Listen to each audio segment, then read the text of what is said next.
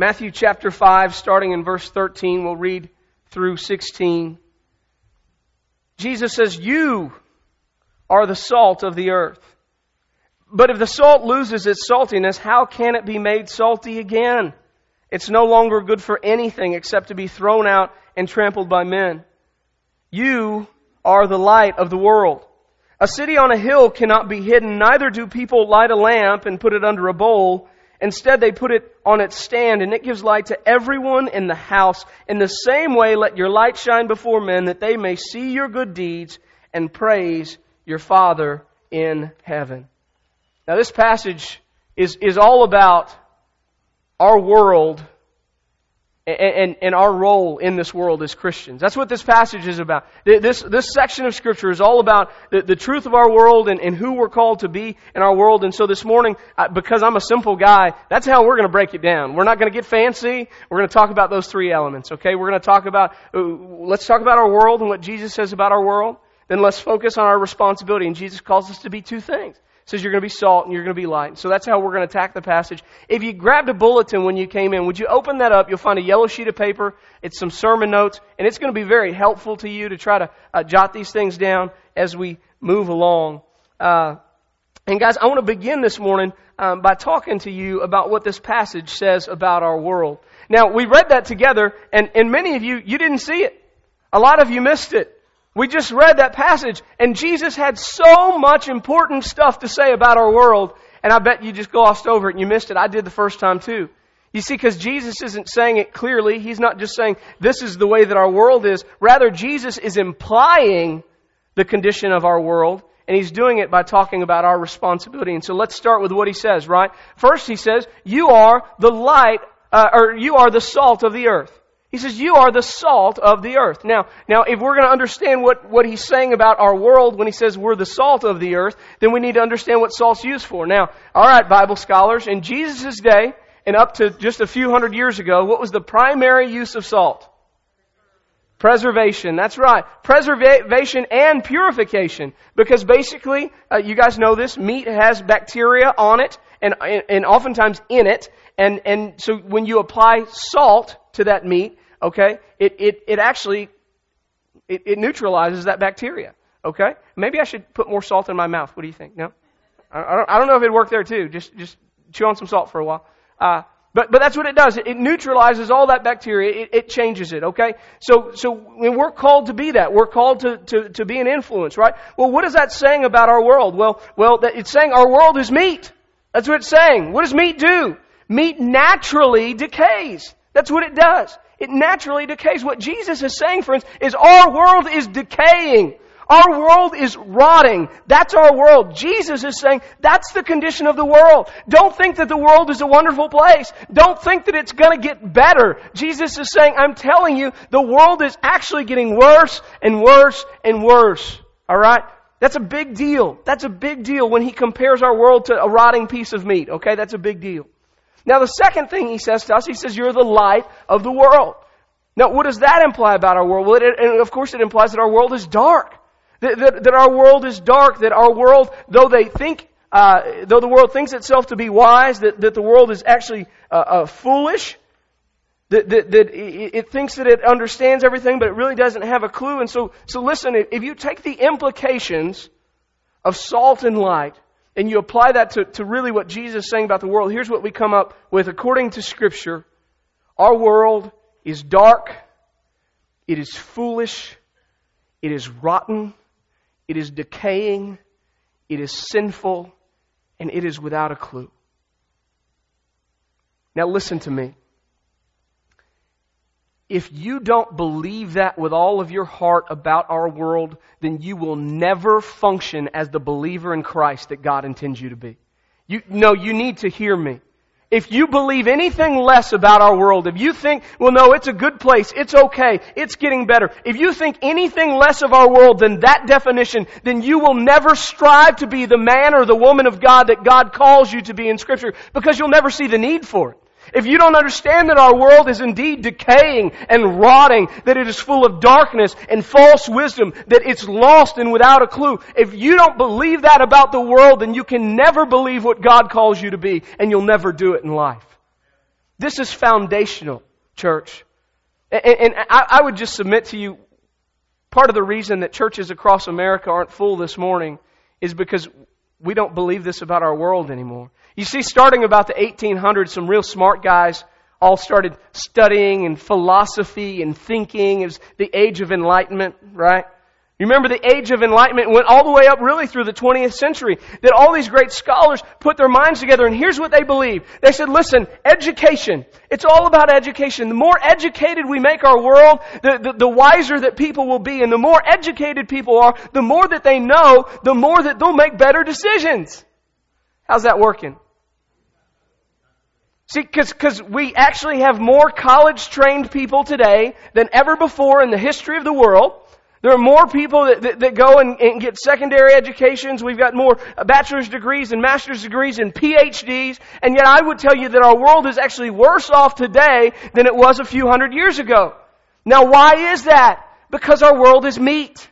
Because our world is naturally rotting and decaying. Because our world is darkness.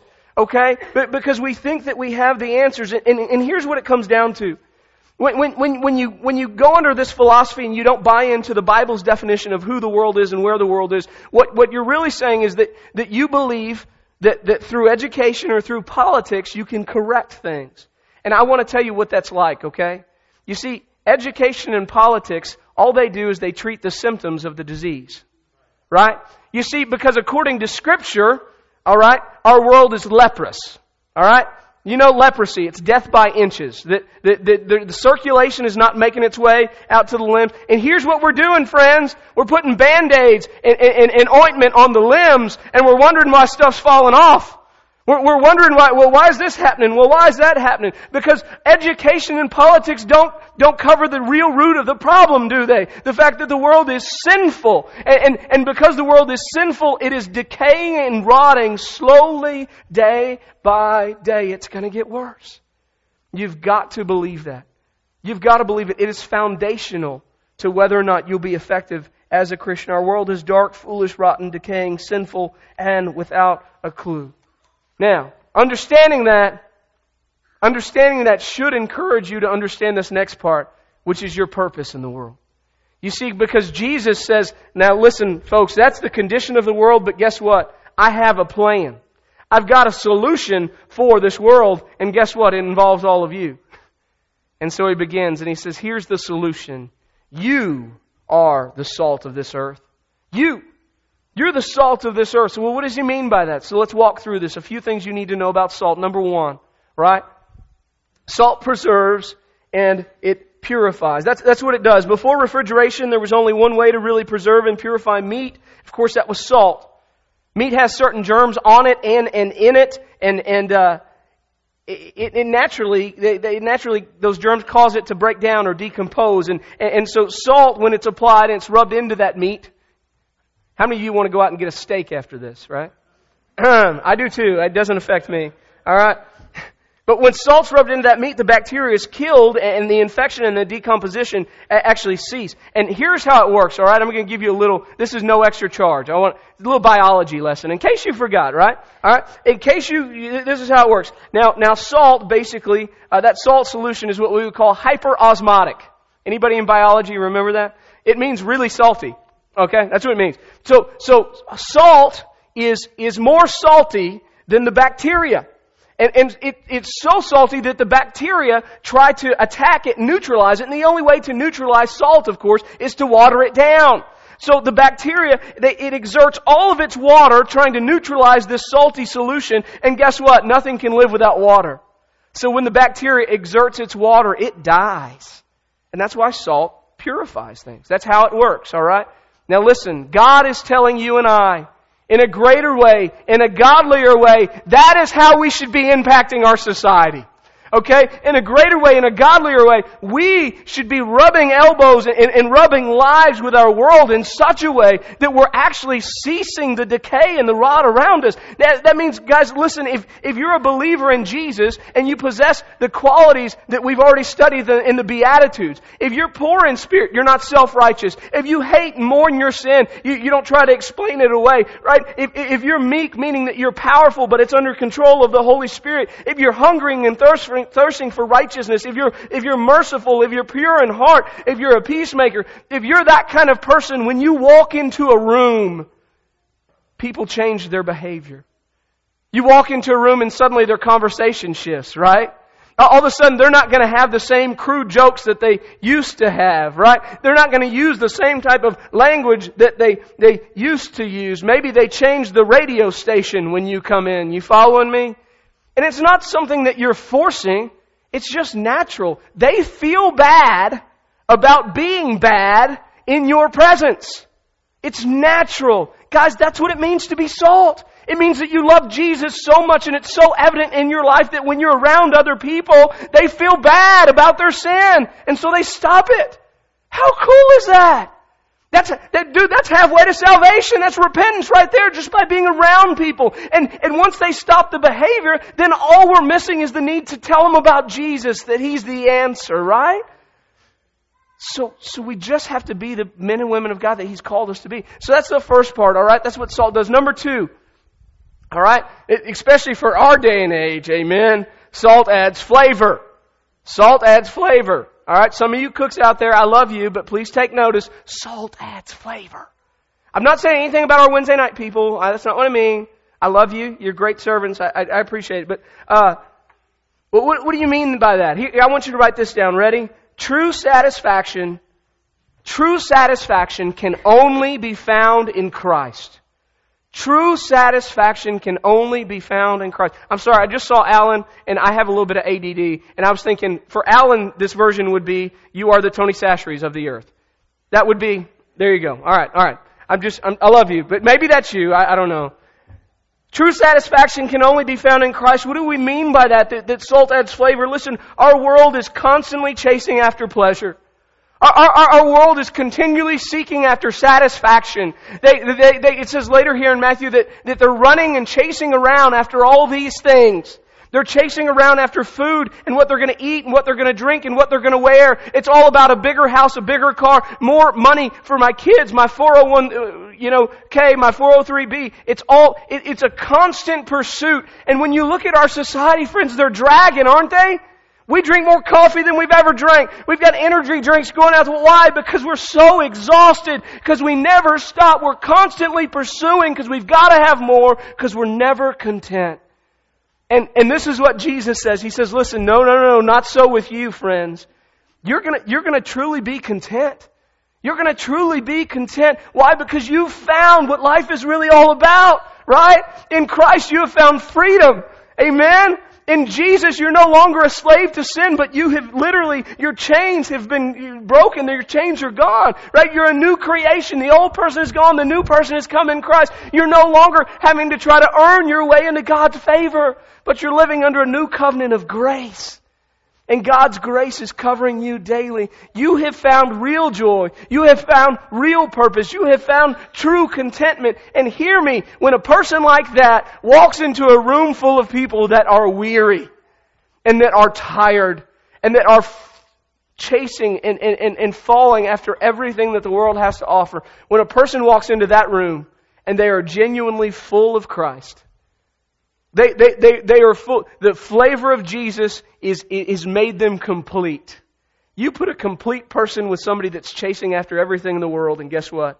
People begin to take note. And they say, What's so different about you?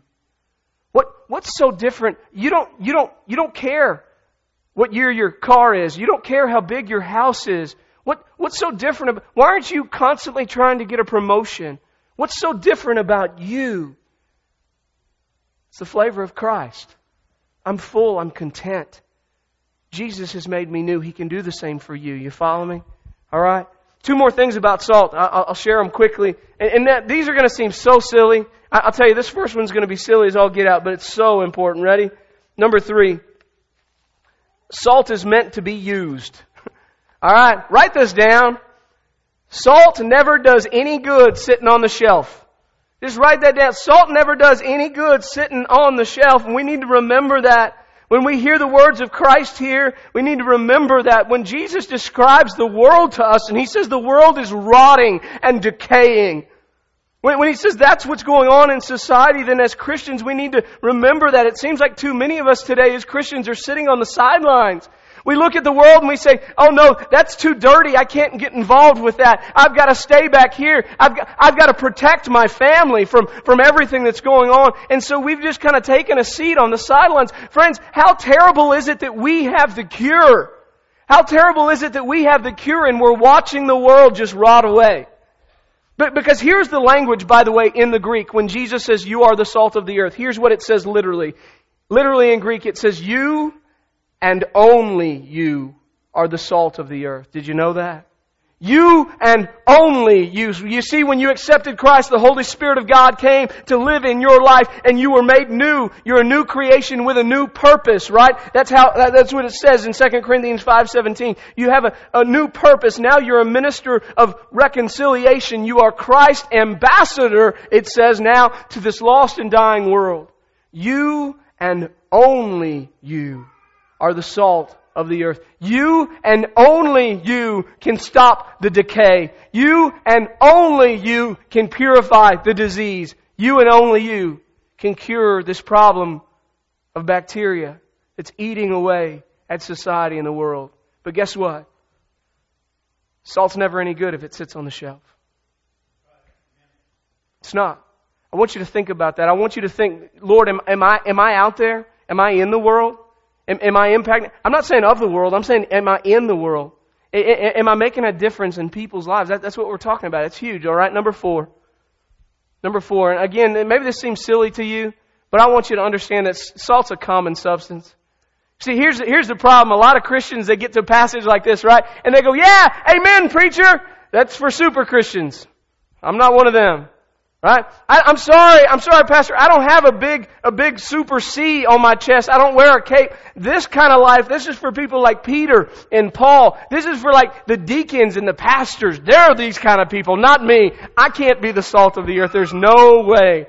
That's for super Christians. Well, guess what? If Jesus intended this passage to be for super Christians, do you think he would have used salt, which is one of the most common substances on the face of the planet? If, if, if, this was only for super Christians, would Jesus not have said, You are the diamonds of the earth? You, you are the gold of the earth. You're the platinum and the uranium of the earth. That's who you are, right? But Jesus didn't say that. He said you, right? And think about his followers. When, when you hear about them in, in the book of Acts, what did they say about his followers? They, they said these, these common, ordinary, uneducated men. That's how they talked about them. His followers, they were just ordinary folk. But they took note that they had been with Jesus.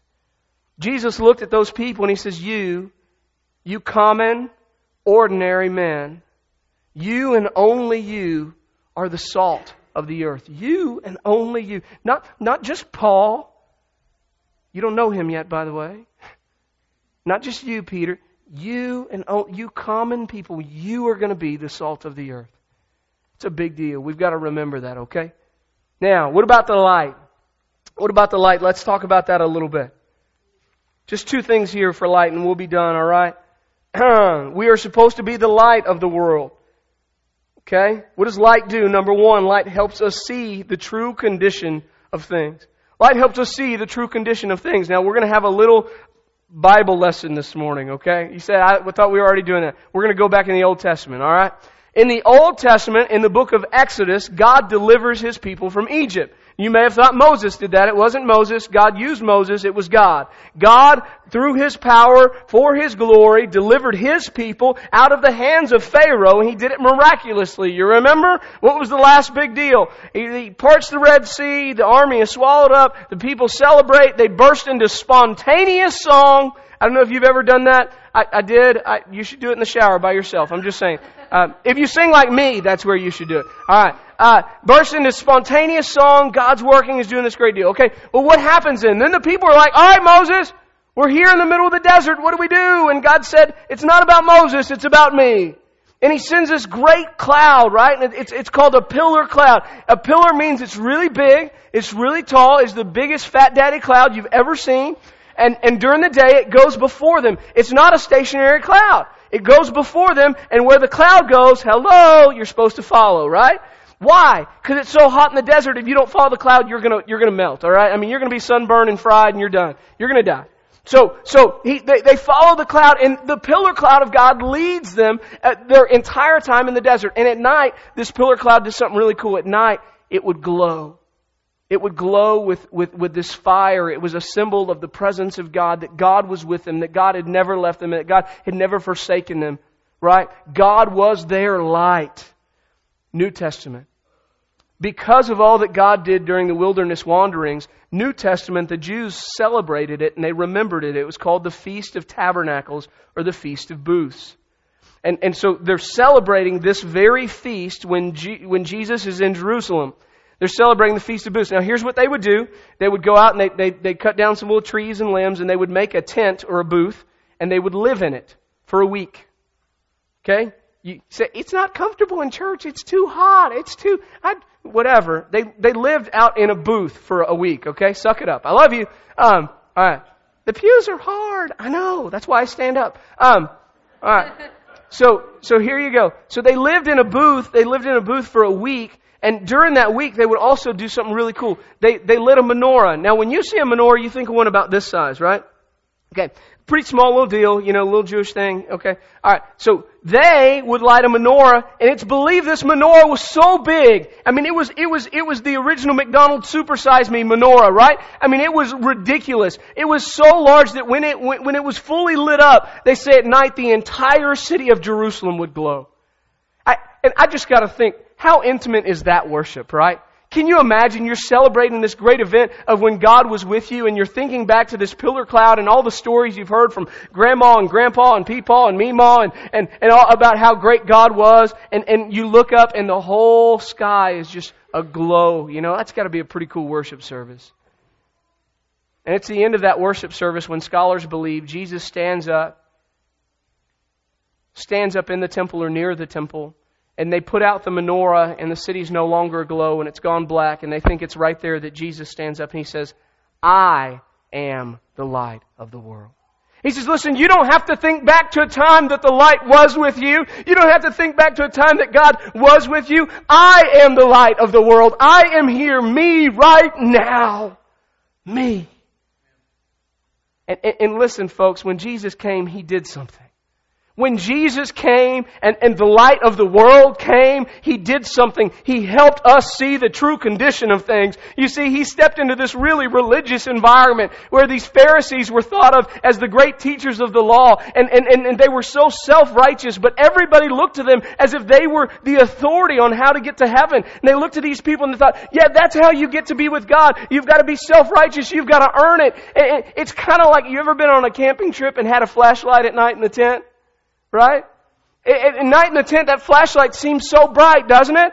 Well, the Pharisees seemed so bright. Their flashlights were so strong. But have you ever left that flashlight on until daylight? Flashlights don't work real well in the day, do they? It's kind of puny. And that's what happened, man. Jesus came and he stepped into the world and he says, I am the light of the world. And when, when the true light came, man, the Pharisees were seen for what they were. They were just a bunch of religious phonies. And, and Jesus showed that to us. He showed us the truth. It's like, uh, Hope and I, before we had children, which I can't really remember that phase of life. Can, I, I don't, I, I know that there was a time we were married before we had kids, but I don't remember what it was like, okay? Uh, so before we had kids, after 9-11, about six months after, they were trying to get people to come back to New York. And uh, so they're offering these great discounts in hotels. That's the only way we could afford it. So uh, I was a youth pastor, all right? So we, we go to New York. And uh, one of the things you do when you're in New York, you have to go to NBC Studios, right? And you're supposed to tour the studios, and, and we're there in the morning. It's it, it is like 41 degrees or something really, really ridiculous. It was so cold, and we're standing outside the Today Show, and I'm like, this is the stupidest thing I've ever done. I don't care about being on TV, but you're having to wait for your tour. And so then we go on the tour, and, and here's the deal. I'll never forget this, guys. We actually go and we look at the actual stages that they use for, for NBC. Okay?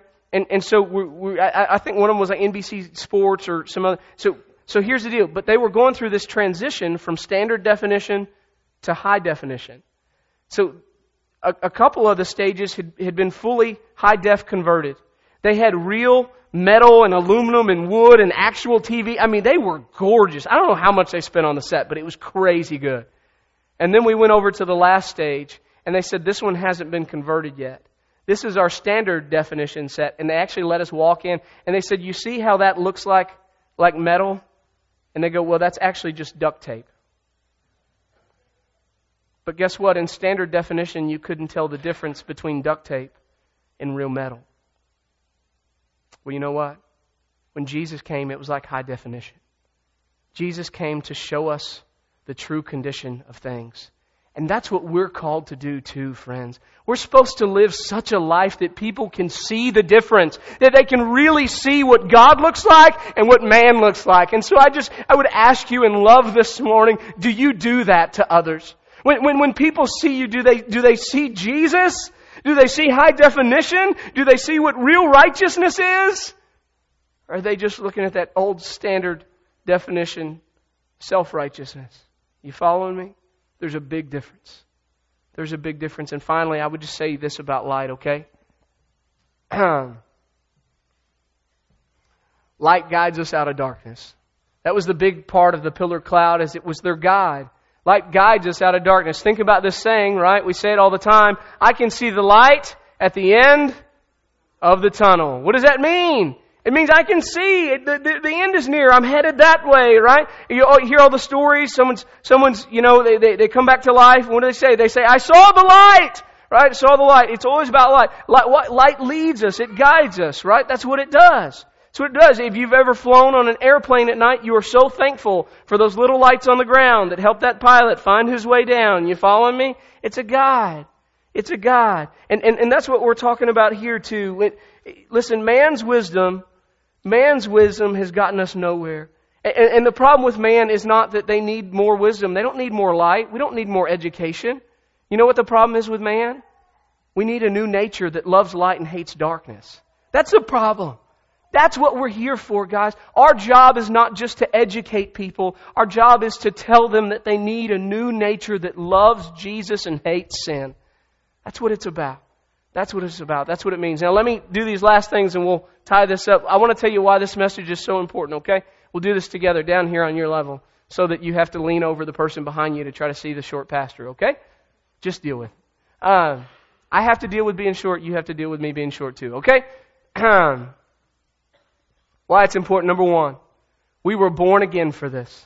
You've heard that phrase before. I was born for this. I was born for this. Well, guess what? According to scripture, you were born again for this. God put His Spirit in you so that you could be a new creation, so that you could be the salt and light of the world. That's God's purpose for you. In Christ Jesus, you're meant to be His ambassador. That is your purpose. That's why you were born again. You thought you were born again to go to heaven, didn't you? That's just part of it. That's just part of it. We're born again so we'll be children of God and be a part of the kingdom of God, but we're also born again so that we can help usher in the kingdom of God. You were born again for this. For this. This is your purpose. Number two. Alright? Hiding our identity is ridiculous and foolish. What does Jesus say? He says, listen, you don't light your lamp. You don't light a lamp and stick it under a bowl, do you? By the way, that's humor from our Lord, okay? I'm not saying he wasn't funny. I think he was, I think originally, if you heard it in his, it, this was funny stuff, alright? He says, listen, it's pretty stupid to light a lamp and then to hide it, isn't it? He's not saying, talking about a lampshade. He's saying you light a lamp and actually put a bowl over it and you can't see any light. He's going, that's pretty dumb, isn't it? It's pretty foolish, isn't it? Christians, hear me. I love you. But when we walk around in this world and we're afraid to shine for Christ, we're being really stupid. We're being pretty foolish when we refuse to be the men and women of God that He's created us to be. He made you new so that you could shine for Him and for His glory. So don't be afraid of what people think about you. But I just don't know what they're going to say. Who cares what they say? I say that in love. It is not your job to convert them. It is your job to share Christ with them. It is His job to convert them. You have to let your light shine. You were made to be a city on a hill. You were made to be the and the only light of the world. You're His ambassador. If we don't do it, who will? Who will? Number three. If if we are not salt and light, we are useless. Jesus said if the salt loses its saltiness, what's it good for? His response is nothing. You cannot even throw it on the dung pile. It's useless. It's useless. Friend, I don't know about you, but one of my greatest desires in life is to be used by God. What about you? Here's why. I'm just going to tell you through experience. The very first time I got to teach the Word of God, nothing compared. The very first time I, I, I had the ability and the privilege to be used by God to share Christ with somebody, the very first time somebody accepted Christ in my presence, I was done. I was an addict. I was hooked. There, nothing compares to being used by God for which you were created to be, to be used. And and it saddens me today that the majority of Christians in America haven't experienced that. The majority of the Christians in America don't know what it's like to be used by God. That's sad. This is, this is why He's created us. And listen, if we're not doing that, what's our purpose really? What we're doing, I'll tell you, what we're doing is we're living with one foot in the world and we're trying to live with one foot in the kingdom. And the problem is you're not actually doing anything for either people group. All right? Where I come from, if you straddle the middle of the road, you're roadkill. And we don't eat roadkill where I come from. Maybe where you come from, where I come from, it's useless. It's useless. Don't be useless, okay? So, how, how, do, how do we take this and, and what do we do with it? Just three things and, and uh, just application, and then you can go home, I promise. Number one. Number one, based on what we talked about this morning, I want you to remember the world's condition. Remember the world's condition. What, what is it? Is everything okay? The world's okay, isn't it? It's gonna get better, right? We're gonna get a new president in someday and he's gonna change it. Right? Congress, they're gonna do it for us, right? Man, listen, global economy, that's what it's all about. Global economy, it's gonna be fine. The world is rotten and decaying. The world is rotten and decaying. That's the truth of Scripture. Have a biblical worldview, folks. If you know that it's rotten and decaying, the second thing you have to know is your purpose. I want you to remember that. Number two, remember your calling. You and you alone are the salt and the light of the world. You and you alone, if you're in Christ. This is your job. Welcome. It's a new job. This is job training this morning, okay? Everybody got it? Alright, what do I have to do? I gotta go shine for Jesus. How do I do that? Spend time with Jesus. That's a good place to start. Alright? The more time you spend with Jesus, the more that you love Jesus, the more that you'll go out and naturally shine for Jesus. It's not that hard. It's not rocket science, folks. Love Jesus, follow Him, all the rest happens on its own. Just do that. You'll naturally have opportunities to share your faith. Number three, impact the people around you for Christ. Salt is useless unless it's applied. It's pointless to have light if you don't flip the switch. It's pointless. So what do you need to do? You need to impact the people around you for Christ, okay? Now here is what I believe with all of my heart as I study the Bible. Acts 1-8, when the Holy Spirit comes upon you, you'll be my witnesses. It says in Jerusalem, in Judea and Samaria, and to the ends of the earth. What that says to me is God's plan for you is that you begin to impact people where you live. Where you live. Where do you live right now? Okay? If you're in Elgin, then you start in Elgin. If you're in College Station, then you start in College Station, right? If you live in Blue, then you're going to start in Blue, right? You're going to start where you live. That is your Jerusalem. You start rubbing elbows with people. You start rubbing in that salt. You start being Jesus to them where they are. God will take care of the rest, okay?